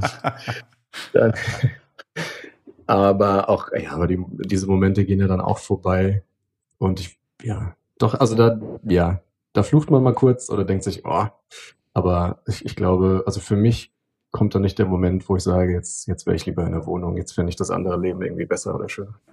Das, okay. Das nicht, nee. Okay, aber wenn, wenn du jetzt irgendwie jemanden erzählst, der sich auch so für Vanlife interessiert, Instagram leer geguckt hat und die ganzen Magazine gelesen hat oder sowas, wenn du dem jetzt mal so innerhalb von kurzen Sätzen erzählen möchtest, was jetzt der besondere Reiz daran ist, auf Dinge zu verzichten, auch bei Regen im Van zu sitzen und nach einer alten Sporttasche zu riechen. Also was, was würdest du dem sagen? Was ist das Geile daran, genau dieses Leben zu führen? Ich glaube, das Geile daran ist, dass man in dem Moment ja höchstwahrscheinlich, das ist natürlich auch nicht immer so, an irgendeinem, an, an irgendeinem schönen Ort ist oder mindestens auf dem Weg zu einem schönen Ort, den man sich anschauen will. Also die, diese Reduktion, die ja da drin steckt, ich habe weniger Raum, ich habe weniger Möglichkeiten darin steckt ja auch gleichzeitig die Reduktion, ich, ich besitze weniger, ich muss weniger mit mir rumschleppen, ich muss weniger sauber machen, ich muss mich um weniger kümmern. Also einer eine der großen Beweggründe für Vanlife, abgesehen vom, vom Reisen und Dinge sehen, war für mich diese Reduktion auf weniger, weniger Besitz, in Anführungszeichen. Und das kann manchmal einschränkend sein, aber in der Regel eben irgendwie auch befreiend. Und, und das hat man irgendwie immer im Hinterkopf. Und dann, wenn, wenn man dann manchmal so Entbehrungen in Kauf nehmen muss, dann ist es, dann ist das nie irgendwie was ganz Großes, was jetzt alles in Frage stellt, sondern mhm. das sind immer nur Momente und die gehen vorbei. Und ich glaube, also das, das hat mich so begeistert, deshalb habe ich das gestartet und das kann ich auch jedem empfehlen. So diese, diese Reduktion an, an, an Dingen, an Aufgaben und einfach ein bisschen ja, sich auf andere Dinge im Leben konzentrieren können. Ich glaube, das erlaubt Vanlife schon ganz okay. Auch wenn man nicht unterschätzen soll, mit wie viel To-Dos äh, Vanlife täglich daherkommt. Ähm, weil man auch zum Beispiel, da ist wieder die Reduktion, man hat nur begrenztes Frischwasser an Bord mm. und, und, und. Also man muss auch mal da Nachschub sorgen. Aber insgesamt ähm, reduziert das so die Aufgaben, die man sonst so im Leben hat und es gibt dann mehr Raum für andere Dinge. Ja. Okay, ich, ähm, du, du, hattest mir erzählt, dass du ursprünglich mal Koch gewesen bist, jedenfalls professioneller Koch gewesen bist. Und jetzt stelle ich mir halt vor, dass man, wenn man das beruflich nicht mehr macht, aber trotzdem vielleicht noch eine Leidenschaft für gutes Essen oder für das Zubereiten von Essen hat. Sag mir, wenn ich falsch liege, aber kann es sein, dass du denn da relativ wenig Kompromisse machst bei den Dingen, die du mitnimmst? Also was weiß ich, ähm, an Produkten, an Nahrungsmitteln, an, an Werkzeugen, dass du da schon doch schon ein bisschen eine Auswahl dabei hast? ähm, ja, ja, das, das, das stimmt. Das würde ich schon behaupten. Also wir, wir kochen auch und backen auch extrem viel im Van. Und ähm, meine, meine Neugier als Koch ist natürlich auch, wenn man in so vielen Ländern ist, äh, ja, un, un, unersättlich im wahrsten Sinne. Also wir, wir, sind nicht so die, die typischen, dafür sind wir auch zu alt, wir sind nicht mehr diese typischen äh, Dosen Ravioli, Van, on a Budget Leute, sondern dafür arbeiten wir auch unterwegs. Also ja, wir versuchen schon immer extrem gut zu essen, tolle Sachen einzukaufen, lokale Sachen einzukaufen, je nachdem, wo man ist. Und gehen auch ganz gerne und viel essen. Meine Freundin muss mich da immer ein bisschen bremsen, aber ich kann, naja, also ich könnte die Hälfte meines Lebens in Restaurants verbringen, wenn mich da nicht jemand zügelt. Weil ich einfach ja immer noch diese, diese gastronomische Neugier in mir habe und einfach immer alles probieren will und sehen will. Aber ja, das, also es stimmt. Equipmentmäßig zum Kochen sind wir relativ gut ausgestattet. Das nimmt doch relativ viel Platz weg. Platz ist ja schon auch immer ein zentrales Thema, aber ich finde, da, da hat halt jeder Mensch wahrscheinlich seine eigene mhm seine eigenen ähm, Ideen, was da, was da Vorrang hat und was nicht. Also bei uns das ist das Kochequipment eben, was, was viel Platz einnehmen darf, weil es uns wichtig ist. Ja. Ich war ja schon mal in Portugal und ich weiß, dass irgendwie jetzt, jetzt regnet es, aber im Prinzip ist es da ja auch im Winter nett und man kann ja auch gute Zeit im Winter verbringen. So, das ist alles, also von den Temperaturen, je weiter du im Süden kommst, ja perfekt eigentlich, so für uns Norddeutsche zumindest. Ähm, aber du bist mhm. ja, du bist ja ein Ganzjahrescamper. Das heißt, du hast auch sicherlich schon mal Orte bereist, die jetzt wie soll ich sagen, so das typische Campen äh, schwierig machen. Ähm, Wetterbedingungen, Schnee, was weiß ich nicht alles. Also Kälte, die dann durch jede Ritze des Wagens kriecht oder sowas. Hast du so Tipps, wie man das gut bewerkstelligen kann? Also, dass man trotzdem vielleicht auch den Spaß behält, ähm, bei schlechten Bedingungen unterwegs zu sein. Fällt dir da irgendwas ein? Ähm, also gerade um der Kälte zu trotzen, ähm, also wir haben, also ich alleine, aber wir auch zusammen, meine Freundin und ich haben schon äh, Wintermonate in, ähm, in Skandinavien, auch nördlich des Polarkreises verbracht. Wow. schon, ja, das ist schon ein bisschen herausfordernd. Also für mich alleine damals noch als Solo-Traveler, wie man sagt, war das okay. Ich war erstaunlich kälteresistent und hatte irgendwie auch so viel Abenteuer-Adrenalin in mir und mhm. war ganz neugierig auf alles. Ich, ich, ich habe diese, diese Strapazen des, des nordischen Winters da gar nicht so wahrgenommen. Aber als ich da mit meiner Freundin nochmal im, wir sind November, Dezember 2020, waren wir dann in Schweden und ganz oben und Richtung Norwegen. Und ich, ich hatte noch dieses, äh, diese romantis romantischen Erinnerungen in mir, wie toll das alles war. Und da meine Freundin ja auch zur Hälfte Portugiesin ist und südländische Gene hat, es, es ist schnell eine Katastrophe, eine Katastrophe ausgeartet, denn sie hatte richtig gelitten und gefroren. Und ich bin dann in, in, in Schweden, ich, weiß noch, in Baumärkte gefahren und habe Dämmmaterial gekauft ohne Ende und habe die Fenster von innen mit extra Dämmung zugemacht und habe alle Türritze mit, mit so einer Fugendämmung verklebt. Und also ich habe versucht, den Van wirklich so dicht zu machen, dass von nirgends mehr Kälte reinkommt. Und dann, dann ging's. Also ich, ich habe bei mir auch keine, leider keine Dieselheizung, sondern nur eine Gasheizung. Mhm. Und die muss man ja dann auch, also die ist ja dann sehr limitiert. Irgendwann sind die Gasflaschen mal leer. Das ist uns leider auch passiert mitten in der Nacht bei minus 16 Grad oder so. Ähm, ja, also für meine Freundin war es tough für mich war es okay, aber der, der Winter ist schon, ist schon herausfordernd. Ja. Aber, aber das also, ist natürlich jetzt kein, kein, kein total ähm, gangbarer Weg, sage ich mal, wenn ich jetzt für zwei, drei Wochen mal einen Winterurlaub machen möchte, jetzt erstmal auf, zum, zum Obi zu fahren und mir Dämmmaterial zu holen. Ähm, was, was hast du daraus gelernt? Also wie, wie, wie gehst du jetzt so mit so widrigen Bedingungen um? Also oder machst du es immer noch spontan und sagst, ja gut, dann, dann brauche ich mal eben was. Also wie, wie machst du es jetzt? Also ich, ich glaube tatsächlich dann, dann, also man kann jetzt schon besser vorbereitet in den Winter gehen. Also ich finde, man, man braucht auf jeden Fall immer die richtigen Klamotten, hm. viele Klamotten, gute Klamotten. Das ist auch so ein Thema ähm, Reduktion. Also das Thema Qualität mhm. hat irgendwie seit ich Wärme mache enorm an Bedeutung gewonnen, weil dadurch, dass man weniger besitzt, hat man einen stärkeren Fokus darauf, dass die wenigen Dinge, die man hat, irgendwie auch bestmöglich sind. Also mhm. das fängt bei einer, der Qualität bei einer langen Unterhose, wenn wir beim Thema Winter sind, an und geht über anderes Equipment. Ähm, das ist ja auch ein großes Thema, das, das ihr immer besprecht und das ist auch extrem relevant. Und ich glaube, wenn man äh, Vanlife, auch wenn es nur für zwei, drei Wochen ist, in besonderen Bedingungen macht, wenn man weiß, es kann viel regnen oder es kann sehr kalt werden, dann ist es schon wichtig, sich da spezifisch darauf vorzubereiten, dass, dass der Spaß zwischendrin nicht aufhört. Also, mhm. dass man, ja, dass man allem trotzen kann, auch Kälte, ja. War, wart ihr nie kurz davor, damals am Polarkreis, ähm, dass ihr sagt, komm, wir brechen es ab, wir fahren jetzt in den Süden? Also war, stand das nie zur Debatte? Also wenn ich jetzt mir vorstelle, mit meiner Frau wäre das und wir beide hätten dann irgendwie drei, vier, fünf Tage lang wirklich zu kämpfen. Also jetzt gar nicht so, oh, was regnet halt mal, sondern wirklich auch so, einer von beiden leidet wirklich. Ich glaube, wir hätten es abgebrochen. Das hatten wir auch thematisiert. Also ich, ich hatte dann irgendwann auch ein, ein schlechtes Gewissen, aber mhm. ich, ich hatte halt monatelang von diesem tollen winterlichen ah. Schwadroniert und vor allem äh, von den Nordlichtern, ne? die sind natürlich der Hauptbeweggrund. Yeah. Und ich hatte meiner Freundin Nord Nordlichter versprochen und wir hatten leider so ein Pech und die kamen und kamen nicht so oh. richtig. Und deshalb glaube ich, habe ich das immer weiter rausgezögert und habe gesagt, komm, halt noch mal durch, noch eine Nacht, noch eine Nacht die Nordlichter kommen. Und, aber ihre Füße waren echt so kalt, dass wenn sie mich mit ihren Füßen berührt hat, hat es mir wehgetan. So dann hat sie eine ganze also Menge ausgehalten für dich und ihr seid immer noch zusammen. Also so schlimm wird es nicht dann gewesen sein. Ja. Wart ihr inzwischen nochmal da oben? Habt ihr die Nordlichter gesehen wenigstens? Ähm, nein, aber vielleicht jetzt kommenden Januar, Februar. So, aber dann, dann gut ähm, ausgestattet mit ähm, dickeren Socken und mit, ähm, so dass sie auf jeden Fall dann diesen, egal wenn es wie kalt es wird, gut übersteht hoffentlich. Genau, genau. Ja, da, da sind wir wieder beim Thema, was du eben gesagt hast. Wir, wir werden uns vorbereiten, nicht mehr so naiv und äh, ja, so nur euphorisch drangehen, sondern eher professionell und uns perfekt ausrüsten, damit eben solche, solche ja, Nächte und Momente eben nicht mehr passieren. Ja, genau. Ein netter, ein netter, eine Frage, die stelle ich eigentlich meistens meinen Gesprächspartnern, die viel unterwegs sind. Gibt irgendein mhm. Gadget, ein Gerät oder irgendein Ausrüstungsgegenstand, wo du sagst, so ohne den verlasse ich, also ohne den fahre ich nicht. Also das ist immer, immer dabei. Oft habe ich gehört, eine Hängematte. Ich glaube, das wird bei dir anders sein, aber was ist bei dir immer dabei? Also klar, alles ist immer dabei, ist ein Hausstand, aber du weißt, was ich meine. Genau. Also Hängematte habe ich auch immer dabei, benutze die leider viel zu wenig. Ja, Werkzeuge sind auf jeden Fall unerlässlich. Hm. Eine Rolle Panzertape, also ja. das ist unvorstellbar, wie viel Panzertape man verbraucht, wenn man ne? ständig unterwegs ist und ständig irgendwas leben, reparieren. Wahnsinn. Also Panzertape ist fast die Nummer eins hm. und eine Kopflampe. Ja. Weil man muss oft, so oft nachts oder im Dunkeln raus, muss irgendwas machen, unterm Auto, am Auto, ein bisschen vom Auto weg und braucht die Hände frei. Also eine gute Kopflampe hat mein Leben, ja, drastisch verbessert. Ey, das ist so das verrückt. Ist du bist ja auch im Süden Europas jetzt gerade und dadurch die Dämmerung wird ja auch ähm, kürzer und wie schnell man dann auf einmal im Dunkeln steht und denkt so, oh mein Gott, jetzt wo ist die Lampe, wo ist die Lampe oder sowas. Gerade mit dem Hund nochmal zwei Schritte zu gehen. Ja. Du siehst sie nicht mehr, so ey, ey, ey. Ja.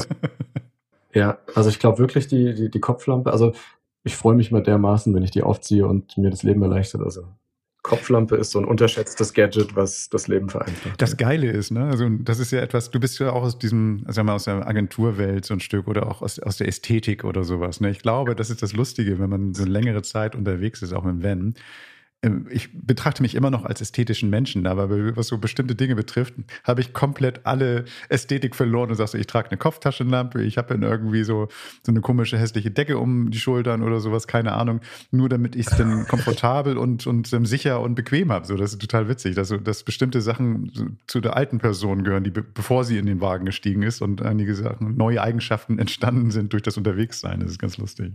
Ja, ja, ja, auf jeden Fall. Also Funktionalität, das merkt man schnell, ähm, äh, gewinnt Design. mehr an Bedeutung als Ästhetik und Design. Und wie, wie cool sehe ich gerade aus, ist irgendwann so egal, weil du die Funktionalität zählst. Ja. ja, wobei wir versuchen ja immer mal irgendwie so eine Mischung zu finden bei den Sachen, die wir vorstellen, wo wir dann irgendwie so ein bisschen, bisschen auf Optik, bisschen auf Nachhaltigkeit und, und, und Funktionalität. Wir versuchen so ein Gleichgewicht hinzukriegen. Schaffen wir nicht mhm. immer, aber naja. Ähm, Olli, vielen Dank. Es ist total spannend, mit dir unterwegs zu sein. Ich hoffe mal, dass wir uns irgendwie mal nochmal hören werden, so was du in einem Jahr machst, in zwei Jahren machst oder so. Vielleicht sollten wir das so eine regelmäßige Geschichte zum Ausgang des Jahres machen, dass du immer sagst, wie ist der Stand jetzt? Wo bist du jetzt? Was gibt es jetzt Neues an kulinarischen Köstlichkeiten in der und der Region? Keine Ahnung. Ähm, würde mich sehr interessieren. Ja, das würde mich auch mega freuen. Finde ich sehr cool. Ähm, hat mir große Freude bereitet, mit dir zu reden. Und äh, ja, immer, immer wieder gerne wann immer du magst. Prima, dann gute Fahrt und äh, viel Spaß noch in Portugal.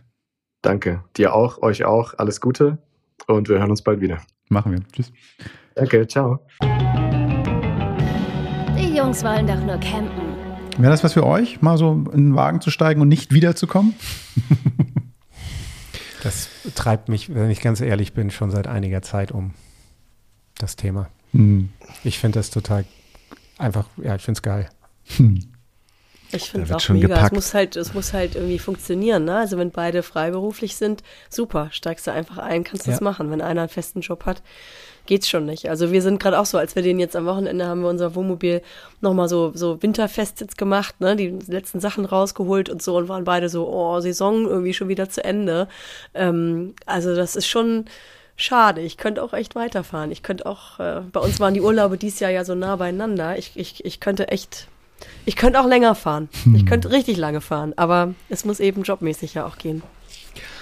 Ja, bei mir ist es leider durch die Schulpflicht äh, mhm. unmöglich, aber das ähm, tut mir auch nicht so weh. Ich, ich äh, hab, bin bisher mit meinem Freiheitsdrang äh, immer noch äh, ganz gut so umgekommen. Ja, aber das ist, das ist tatsächlich ein Thema, ne? gerade bei euch beiden, ne? Nadine und Henning, Gerd und ich, wir sind da, glaube ich, so, schon so, also entweder raus oder sozusagen gar nicht gebunden. Ja äh, ich glaube, da fällt es schon leichter auch über so eigentlich solche, solche, ja, ja, klar. Äh, das ja so als kleine Utopie, das auch mal so durchzuspielen. Also ich glaube, ähm, also ich bin auch nicht gebunden, aber mein Mann halt, ne? Äh, aber ich, ich denke, ich habe schon so oft gedacht, also wenn ich Rentner bin, ne? Meine Eltern sind jetzt Rentner. Ich verstehe nicht, dass sie sich nicht ein Wohnmobil kaufen und los. Also das, das ist, glaub, das ist so meine Utopie. Wenn man nicht mehr arbeitet, mit so einem Ding einfach rumfahren. Äh, ich weiß nicht, so lange würde ich nicht warten wollen. Ich habe irgendwie, ich hatte irgendwie damals auch gedacht, so Mensch, wenn, wenn die Möglichkeit da ist, und jetzt zum Beispiel bei dir, du hast noch kein schulpflichtiges Kind, ne? wenn man sich mal irgendwie überlegt, so, was fehlt dazu, damit man das machen kann? Also drei Jahre, vier Jahre kann man das nämlich theoretisch jetzt dann noch machen, bis es eingeschult wird. Und dann kann man sich immer noch was überlegen. Das heißt, einer von euch beiden müsste dann irgendwie vielleicht einen Job aufgeben und dann von unterwegs sich was Neues überlegen. Oder der andere müsste so viel frei verdienen, damit das irgendwie halbwegs funktioniert oder mit Rücklagen. Also schiebt das mal nicht so auf die lange Bank, wenn das tatsächlich für euch interessant ist. Also bis zur Rente ist noch ein bisschen hin bei euch. Also das, ähm, das wäre das wär mir Das sagst du so, das geht schneller, als man denkt. und bei meiner Stimme sowieso. genau. Dein, deine Stimme ist schon in Rente. Genau. genau, die ist schon in Rente. Nein, aber was ich, was ich immer so lustig finde, ist, ähm, wir ich ertappe ganz viele meiner Freunde immer dabei, dass sie so ein bisschen hängen bleiben in, ja, ähm, aber geht ja nicht. Oder mhm. ja, irgendwann. Oder mhm. mal sehen dann. Also ich finde, da bin ich total bei Gerd. Ähm, man sollte diese Träume und diese Wünsche, die man hat, nicht zu lange aufschieben. Man sollte einfach äh, einfach auch mal, das ist ja nichts Verrücktes. Also wenn, wenn Wuppi jetzt sagt, ich hau jetzt mal ab für ein Jahr, dann wird er sich das gut überlegen, ob das irgendwie freelance-mäßig, jobmäßig und alles so passt. Aber ich, ähm, ich finde, ich finde das total wichtig, dass man da nicht zu lange wartet, sondern einfach mal Gas gibt. Falls das ihr euch an dich gerichtet, das ist jetzt nee, hier, nee, nee, nein, aber ja. ich deswegen, man glaube ich dann auch mal irgendwas dazwischen so, ne? Nadine, weil du es auch gerade sagtest, Mensch ist schon wieder vorbei und man stellt den jetzt weg und man könnte doch noch, also so Sabbatical so, so ja und wenn es mal so tatsächlich genau. mal drei Monate ist, so dass mhm, man sagt, genau. Mensch, das das mhm. kriegt man, müsste man irgendwie hinkriegen. Bevor der, bevor ja? deine Lütte in die Schule kommt, dann macht man nochmal Genau. Aber äh, genau, aber sowas, sowas ist ja bei uns auch immer. Also wir hatten dieses Jahr, wir waren so viel unterwegs mit dem Wohnmobil, sieben Wochen, glaube ich. Dazu noch Elternzeit in Neuseeland. Also es ist hier echt Jammern auf ganz, ganz hohem Niveau. ähm, und ich, ich, ich, man kann ja auch solche Sachen später nochmal machen, dass man nochmal ein zweites Mal Elternzeit nimmt und so. Also ich, ich glaube nicht, dass wir den jetzt nächstes Jahr nur zwei Wochen fahren oder so. Also das Spannende ist ja, das Spannende ist ja, wenn man das nicht alleine macht, sondern mit einem Partner zusammen macht, wo man dann irgendwie denkt, so, ach, das läuft ja easy, ne? Ich habe ja tagsüber nicht im Büro gewesen, so, und immer wenn ich, wenn ich zu Hause bin, oh, wir haben uns so toll gefunden und so. Jetzt fährt man los und ist dann 24-7 zusammen und das ist die einzige Besuchs, Besuchs, Bezugsperson, die man immer dabei hat, ist halt immer dabei. Das heißt, also, das Leben verändert sich plötzlich von jetzt auf gleich. Und ähm, das ist schon ganz spannend. Da hatte ich dann ja auch mit dem Olli drüber gesprochen. Es gibt zwei Dinge, die ähm, total helfen dabei. Das eine sind Kopfhörer, hatten wir schon diverse Mal darüber gesprochen. Das andere ist Kulinarik und bei mir zum Beispiel guter Kaffee. Das heißt also, wenn ich unterwegs bin, dann brauche ich immer irgendwie bisschen Genuss. Und ähm, bei mir ist es Kaffee. Wir hatten schon mal darüber gesprochen. Wir hatten ja schon mal über Kaffee gesprochen hier bei uns hier und mehrmals. Und das Lustige war, nachdem wir das letzte Mal das, ähm, die Kaffeetasse aufgemacht haben, hatten wir auch ganz viel Feedback bekommen, über Instagram vor allen Dingen, wo die Leute geschrieben haben, Mensch, geiler Tipp und ich mache den Kaffee so und so und ja, ich irgendwie habe auch so einen Mokka-Koffer und ich habe hier, ich hier irgendwie so eine Espressomaschine, die ich dann irgendwie so und so nutze und ich habe auch lange gebraucht und ein Tipp war großartig. Ich koche das Wasser vorher, gieße es dann in die Kanne rein, dann ist es dann irgendwie viel schneller und, und dann funktioniert das, dann wird dann die Bitterstoffe und ist super. Das hat riesen Spaß gemacht, über dieses ähm, Kaffeethema. Kaffee-Podcast mhm. machen. Ja, echt so. Und da habe ich gedacht, da bin so, ich raus, ich trinke keinen Kaffee. Okay, dann hören dann wir, auch noch Tee. Dann hören wir kurz Trinkst du Tee? Ja. ja, dann. Komm. Hör mal kurz nicht zu, weil dann habe ich mir gedacht, so zum Abschluss, dann mache ich nochmal irgendwie ein bisschen ähm, ja, die Kaffeedose auf und ich habe irgendwie eine Kaffeemaschine mitgebracht, die nämlich auch zum Campen ganz gut geeignet ist. Ausgepackt und ausprobiert. Das Produkt der Woche. Ähm, wir hatten ja darüber gesprochen, ne? wie wie machen wir den Kaffee am liebsten? Das heißt also, ich brühe gerne auf. Ähm, dann French Press. Ähm, Henning, du machst ja, glaube ich, French Press unterwegs am liebsten. Genau. So. Du, ähm, Reinhard, du hast gesagt, so die Mokka-Maschine findest du zum Beispiel ziemlich praktisch, ne? Glaube ich, wenn ich mich recht ja. entsinne. Ja. So, und ähm, ich habe jetzt so eine, so eine Mischung zwischen Maschine und Aufbrühen dabei, und zwar eine Mokka Master, kennt man vielleicht. Das ist so eine holländische Maschine, die sieht aus wie eine klassische, wunderschön geradlinige Kaffeemaschine. Das heißt, es hat so einen, so einen langen, ähm, wie so, so einen Schornstein, so einen langen Bereich, wo dann der Wassertank oben drauf sitzt und ähm, dann äh, so, so einen langen Arm, der dann über den, den Filtereinsatz dann zur Kaffeekanne führt. Also sehr klassisch, sehr schön. Und das Tolle an dieser Aufbrühmethode bei der Maschine ist, dass es fast wie mit Hand gebrüht ist. Das ist total geil, weil das sind so mehrere kleine Löcher oben in diesem Ausguss, die dann zu unterschiedlichen unterschiedlichen ähm, Mengen durch die Löcher dann irgendwie rausläuft. Das ist also wirklich wie Hand aufgebrüht, nicht so einfach Platsch, Wasser rein, fertig, sondern das dauert ein bisschen. Zweite Tolle ist, das Wasser wird automatisch temperiert auf eine Temperatur zwischen 92 und 96 Grad. Also es wird nicht gekocht, weil das ist ein, ähm, ein fataler Fehler, den viele Leute machen. Die kochen das Wasser, dadurch wird der Kaffee bitter. Das macht die Maschine nicht. Und das ist super. Ähm, und das Tolle an dieser Mokka Masters, die hatte ich lange in meinem Haus in meiner Wohnung stehen. So, und dann habe ich die, als ich unterwegs gewesen bin mit einem Wohnmobil, dachte ich, ah, hm, ist mir einfach zu groß. Das ist irgendwie eigentlich, oh Mann, schade eigentlich. Was machst du eigentlich damit? Und wenn ich unterwegs bin und so. Ja, Mocker Master hat wohl zugehört, als ich das gedacht habe. Und die haben nämlich eine kleinere Version davon rausgebracht, die Cup One. Das ist ziemlich geil. Das heißt also im Prinzip das gleiche Modell, nur kleiner und zwar nur für eine Tasse. Das heißt, der Wassertank hat ein Drittel ähm, Liter, 0,33 ähm, Liter. Das heißt, also wenn ich alleine, meine Frau trinkt nicht so viel Kaffee wie ich, ich mag da so ein, mit einer Wasserflasche so ein bisschen Wasser rein. Also kann auch natürlich auf dem Schreibtisch stehen, muss nicht unterwegs sein, aber unterwegs passt das hervorragend. Eine Flasche, Flasche Wasser rein, Teelöffel ähm, Kaffee da drauf und dann ähm, einen Becher darunter stellen, der übrigens auch dabei ist. Das heißt also, wenn ich mir diese Maschine kaufe, sind da auch sogar, ist da so ein kleiner ähm, Becher dabei. Und dann ist in 0, nichts ein perfekter Kaffee gebrüht und ich muss mich nicht mal doll bewegen. Ich muss also im Prinzip nur Kaffeepulver und, und Wasser reinschütten und fertig ist der Lack. Und ich bin totaler Fan von dieser Maschine. Also von beiden, also von der großen sowieso, aber von der kleinen auch, weil die A schön aussieht und ähm, super praktisch ist. Wer jetzt aber sagt, eine Kaffeemaschine, das ist doch langweilig und sowas. Nee, nee, nee, nee. Die große hat irgendwie, den gibt es in 21 Farben, die kleine immer in drei. Und das Lustige ist bei der Cup One, so heißt die kleine, die gibt es in einem geilen, schreienden, quietschigen Orangeton, in so einer Off-White-Farbe. Das ist auch ganz schön. Das ist so ein bisschen wie ähm, Elfenbeingrau, würde ich das fast nennen. Und ähm, einmal in so einem mattschwarz. Das heißt also, man hat da irgendwie auch so ein bisschen Wahl, je nachdem, wie der Wohnwagen oder das Wohnmobil eingerichtet ist, passt das da gut rein. Was ich eben meinte, ich finde es auch geil, die auf den Schreibtisch einfach hinzustellen, weil ne, man hat da sowieso meistens Wasser irgendwie, Kaffee kann man hinstellen. Und dann baut man sich diese Maschine dahin und hat dann irgendwie immer frisch gebrühten Kaffee. Ich mag das. Ein kleiner extra Profi-Tipp zum Schluss. Ich mache das immer so mit dieser Maschine, immer wenn ich Filtertüten nutze, also Papierfilter nutze, dann ähm, packe ich da erstmal ein bisschen Wasser rein in die Maschine, packe den Filter rein und lasse erstmal einfach nur Wasser durchlaufen, damit A, das Behältnis schon mal angewärmt ist und B, der Filter alle möglichen ähm, ja, Stoffe, die dann da nicht reingehören, schon mal ausspült. Also das heißt Färbemittel oder was auch immer, je nachdem, was für einen Papierfilter man macht. Das heißt, man macht heißes Wasser einmal schon mal durch, packt das Wasser weg, packt dann den Kaffee rein und kocht dann den Kaffee einfach mal ganz entspannt damit auf. Dann schmeckt der Kaffee gleich noch ein Stück weit besser. Das ist übrigens auch bei der Handbrühmethode so. Immer erstmal den Papierfilter einmal mit heißem Wasser am besten durchspülen. So, und wenn man das alles macht mit der Mokka Master, und das ist jetzt keine Werbung, das ist wirklich einfach ein Genussartikel bei mir, schon fast wie Hand aufbrühen. Ich liebe die. Ich liebe die.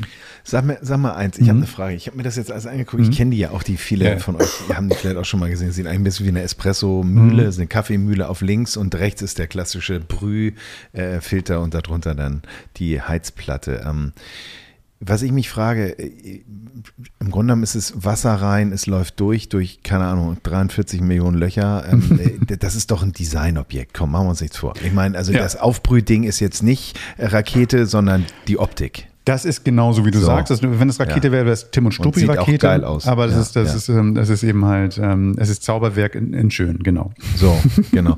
Und nochmal, ähm, die macht dann auch nur einen, also die ist dann auch so ausgerichtet, dass sie wirklich nur einen großen Becher, der ein bisschen aussieht wie so ein Citron-Kaktus an der Seite, so, so genau. gummiert. Die kann man dann nicht aus der Hand Das heißt, du musst, dann musst dann immer wieder neu nachlegen. Ne? Das heißt, also du ja. machst jetzt, also das ist eine Single-Haushalt oder wenn, Nadine und ich, wenn wir beide wegfahren würden, ja. dann wäre das meine Maschine, du würdest dir irgendwie einen Teebeutel irgendwie ins Wasser packen. Also kann das man heißt, dann also für Tee mitmachen, aber dann nur Tee? ja klar, du kannst einfach Wasser durchlaufen lassen und einen Teebeutel reinmachen. Klar geht das. Ja, ja.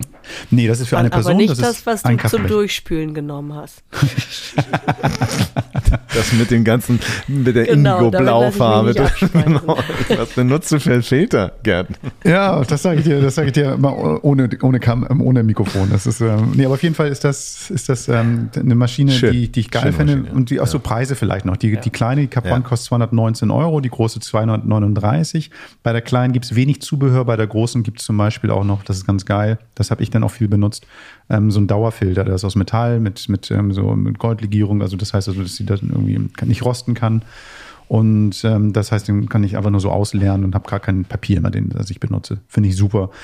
Und die kann man auseinanderbauen. Das heißt also, man hat ja manchmal das Ding, hm, da muss ja auch mal gereinigt werden. Kalkiges Wasser, was auch immer. Man muss da mal auswischen. Das ist kein Problem. Ich kann alle Teile irgendwie auseinandernehmen und komme da dadurch auch an die schwierigen Stellen gut ran. Also ich bin Fan der ersten Stunde, war sehr traurig, als ich die damals verkauft habe, als die auf, auf Reisen waren, weil es einfach nicht in Günni reinpasste.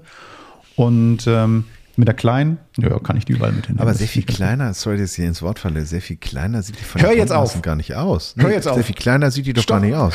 Hör jetzt auf. So. Und die kostet auch nicht sehr viel weniger. Also Hör jetzt auf. Jetzt mal hier, jetzt mal hier der, der Eckenkehrer. Also so. ganz ehrlich, Hör wenn ich die, die große kriege für 2,25, UV, nee, UVP steht jetzt 2,39 ja, ja. und deine, deine 2,19.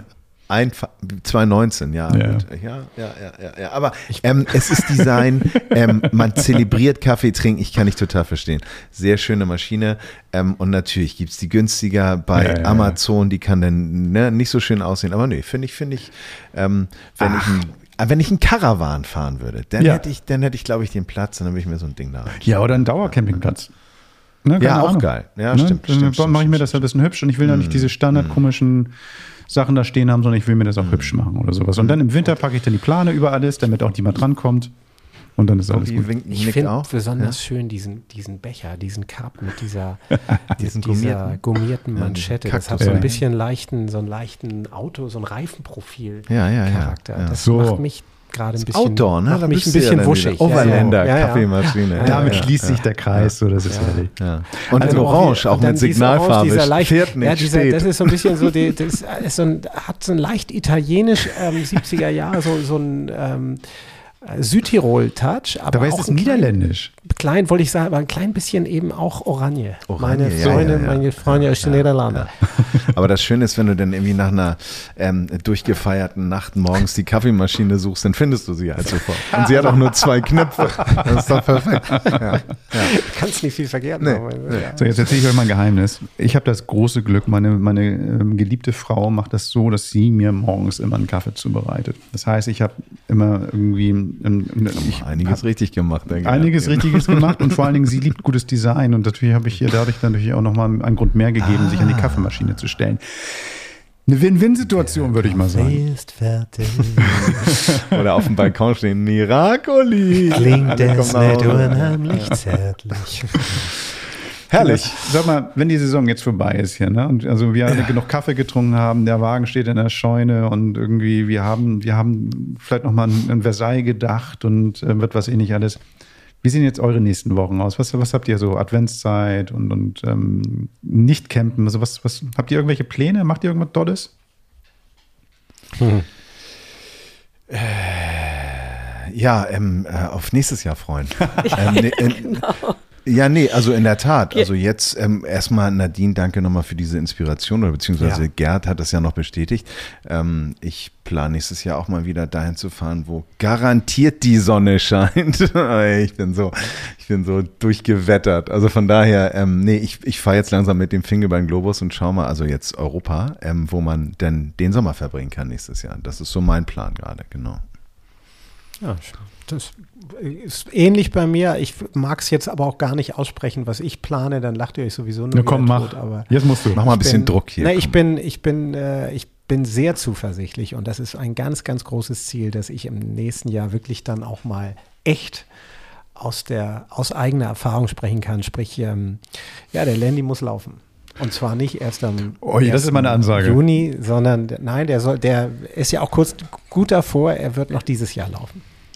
Der Aber das habe ich schon mal laufen. gehört. Das ist gut davor ja. und er wird jetzt laufen. Das habe ich schon, genau das habe ich schon ja. mal gehört. Ja, T-Shirt.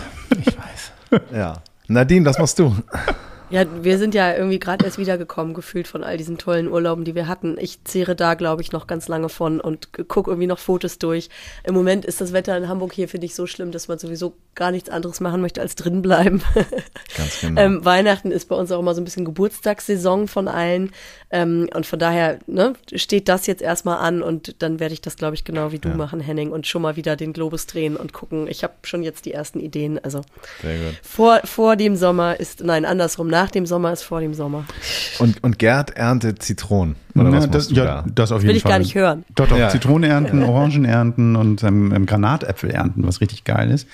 Nee, ähm, ich werde viel lesen, werde Musik hören, geil ja. essen. Das ist so mein Ding. Also Tage werden kürzer und ich nutze das wirklich einfach mal, um mich mit T-Shirts auch mit mir selber zu beschäftigen. Einfach so. Das heißt also, dass ich irgendwie dann diese Zeit, ich, ich igel mich ein bisschen ein und das finde ich eigentlich ganz geil. Also das heißt. Cocooning, ähm, ja, geil. Ja, so ein bisschen. Ja, ja, da habe ich richtig Bock drauf.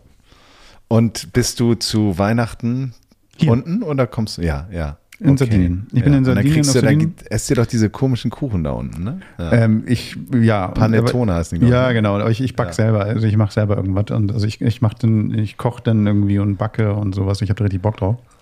Und nee, was, was auf jeden Fall passieren wird hier, ist, dass, dass ähm, wir hier feiern werden mit Freunden, die hier sind. Mhm. Und ähm, das ist schon, schon bizarr. Weißt du, das ist schon das zweite Mal, dass man Weihnachten dann feiert, wo du tagsüber noch mit dem T-Shirt durch die Gegend gelaufen bist und dann hast du dann abends irgendwie was. Was aber geil ist, so zwischen den Tagen dann, dann sitzt du dann abends am Lagerfeuer, machst du Marshmallows, legst eine Wurst drauf, irgendwie aufs, oder hängst, hängst du eine Wurst übers Feuer und, und machst Musik an und bisschen Lichterketten draußen an. Mücken sind dann auch weg. Es ist super. Also das ist schon, schon echt toll. Ich werde also, dir, werd dir, werd dir eine kleine äh, Lichter-Inspiration schicken. Das, ähm, als ich in Thailand im Urlaub war, da gab es dann so LED-Streifen, die kannst ja. im Baum hängen. Dann sieht das so aus wie Lichtschnee. Also so ein so ein Scheiß, ja. Ja, ja, guck ich mal. Aber Gerd, bei Wish. Du, Gerd, du hast da wirklich gerade was bei mir angeknipst. Ich habe mit Henning vorhin drüber geredet. Du wirst mein Zeuge sein, Henning. Ähm, ich fände es klasse, wenn wir in den nächsten, in der nächsten Saison auch ein bisschen tatsächlich kulinarisch mal beleuchten. Also sei es mit Rezepten oder aber wenn wir, wenn wir Plätze vorstellen, dass wir äh, regional oder landestypische Spezialitäten mit einbinden. Also ich weiß, weil du sagtest, du wirst kochen, du wirst essen, das ist genau mein Thema. Ich habe eine sensationelle Inspiration aus Italien mitgenommen, die habe ich schon dreimal gebacken, eine italienische Apfeltart und ich kann nur sagen, das ist der Hammer.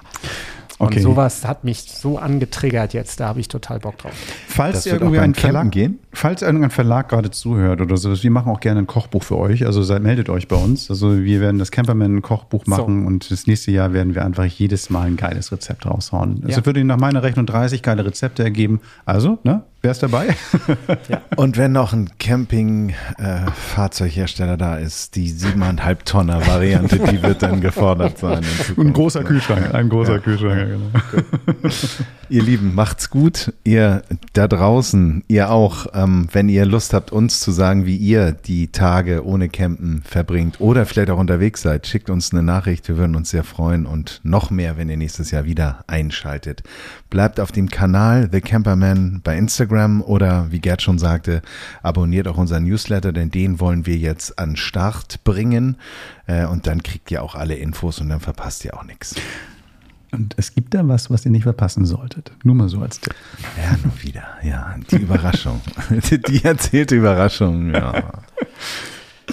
Macht's gut. Schön, Danke. dass ihr dabei wart. Danke. Bis nächstes Mal. Adieu, adios, ciao. Tschüss. Bis nächstes Jahr. Servus. Tschüss. Tschüss. Tschüss.